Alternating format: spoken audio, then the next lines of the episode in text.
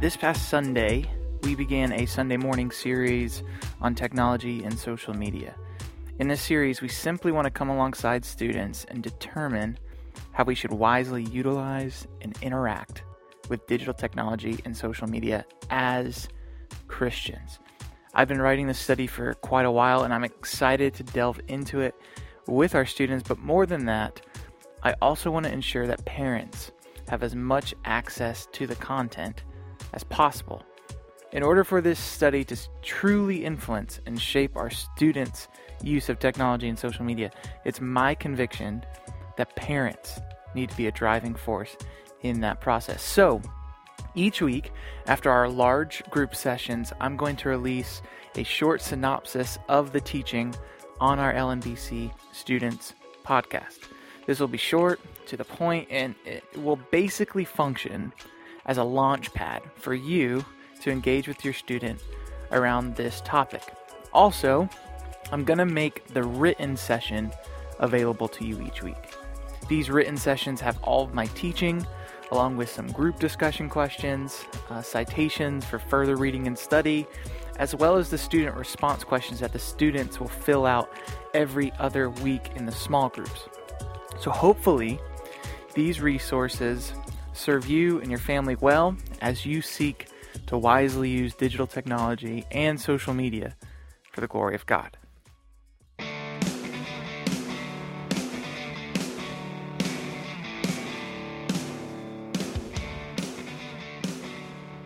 So, the first session of this series was an introduction. It just served as a foundation for the rest of the series but um, while there wasn't a lot of practical insight or interaction with specific digital technology habits or social media habits, there was an overarching truth that I wanted our students to grasp. And that's as Christians in the world, we are living in a tension. We are living in the reality that we are not of the world and that we're different from the world, and that our citizenship is in heaven and that we're labeled as pilgrims or strangers here. But on the other side, Jesus prayed that we wouldn't be taken out. And he calls us to be a light to the world, to be salt, to be um, children of light that illuminate the glory of God, to witness and testify to Jesus. So that's the tension we live in. We are not of the world, but we are within the world. And so, as we seek to be loving pilgrims, as we seek to testify to Jesus, um, we have to look at our world with wisdom. We have to see the world that we're living in, look through it um, through a godly lens, and we must identify some of the things that are going on in our world in order to testify to Jesus, to witness to Jesus. And as we look at our world, one thing is very, very apparent, and it's that we live in a digital world. Our lives are flooded with digital technology. Um, our relationships and our connection to other people um, are integrated with social media. And it defines much of our everyday life. Our everyday life is, is flooded, consumed by digital technology and social media. Now, this wasn't something I necessarily had to prove to teenagers, although I did emphasize with them how new this was. This is a, a recent development.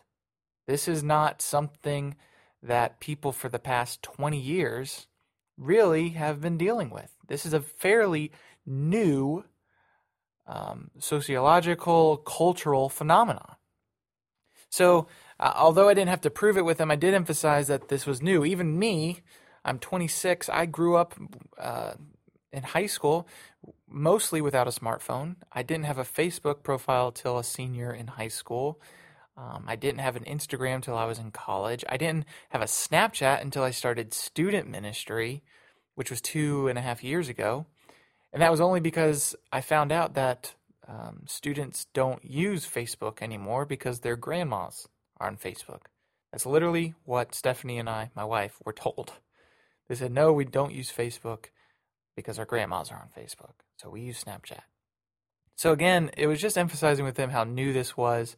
And because of that, because of how new it is, um, there's not a lot of practical or even principled guidelines on how to use this wisely and how to use it in such a way that honors God, that um, influences the culture in a way that will shape people by the gospel, that will build them up in knowing who Jesus is, um, and doing it all for the glory of God. So, this is kind of new ground. This is a new frontier that we're looking at. Um, so, I did go through some statistics around uh, social media and smartphones. Uh, we looked at Facebook. Uh, it's got over 2 billion monthly active users. If Facebook was a country, it would be the largest country in the world.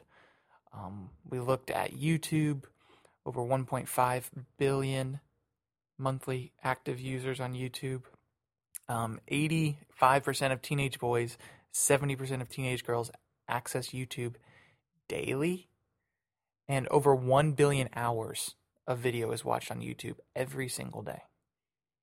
Okay, again, just trying to reinforce that these are everyday realities for people in our world. Instagram, um, same same types of statistics here. We've got over 800 million monthly uh, users. Uh, Twitter has over 330 million active users. Over 500 million tweets are shared every day. Which, if you were to put that into a book, a day's worth of tweets is about 10 million pages long. Just a lot of information there that's being chucked out into the internet. Um, although Twitter is declining probably because it's a word based platform, not an image based platform, which teenagers and younger generations prefer. Snapchat is definitely the fastest growing, although it still has um, the least amount of monthly active users um, in the top five. But over 10 billion snaps are shared every day, viewed every day. 9,000 snaps, share, 9, snaps are shared every second. And if you total all of the social media average use. The average social media user spends about two and a half hours every day on social media. And again, this is uh, consuming a lot of our time, but it's it's so new, and it's excelled so quickly and developed so quickly. And I think the reason it's developed so quickly is because of smartphones. When I grew up, in order to chat with my friends over AOL Instant Messenger, I had to go to a desktop computer, which was at a central location in my house. But now, if students want to connect with one another, they can do so all the time. They have unlimited connectivity because of their smartphones. And that's that's the primary social device. The number one way people engage in social media today is not desktops or laptops or tablets, even, it's smartphones. So, smartphones have um, increased the amount of social media use, and they have become a part of our lives, attached to us almost. We sleep with them next to our bed. We all constantly have them in our pocket. When they're not in our pocket, we have this sudden onslaught of anxiety and um, it's just insane how much or how prevalent and almost necessary a smartphone has become. There's over 2 billion smartphone users in the world, 223 million in the United States. 96% of young people now live in a household with a smartphone. Um, there was one study that said we check our smartphones about every 4.3 minutes. Again, this is just showing that these things are becoming normal to us. They're about as normal as a vacuum cleaner. You know, it's just everyone has one, obviously. But even more so, we use these things constantly, and whether we realize it or not, they're changing us. They are changing us. They're influencing us in deeply and almost irreversible ways. For many sociologists and even medical professionals, they're looking at smartphone use in terms of addiction. And specifically for our teens, it's very, very dangerous. Now, this can sound very ominous, especially when you tell that to teens. They're just, they kind of laugh it off. But especially for parents, this is what we need to realize is people are taking our smartphone use and teenage smartphone use very seriously as it pertains to mental health issues. They say that unwise smartphone use in teens leads to greater impatience, they're not getting enough sleep, uh, they have entitlement issues, they quickly get bored, like quickly get bored. Um, they have diminished attention spans. And then, even further than that, they say, coupled with social media addiction, they see other negatives like depression, anxiety, and loneliness, and cyberbullying, and all this other stuff. So, because of all of this, we have to look at these things wisely. We can't simply just go with the current, the cultural current that's being fed to us.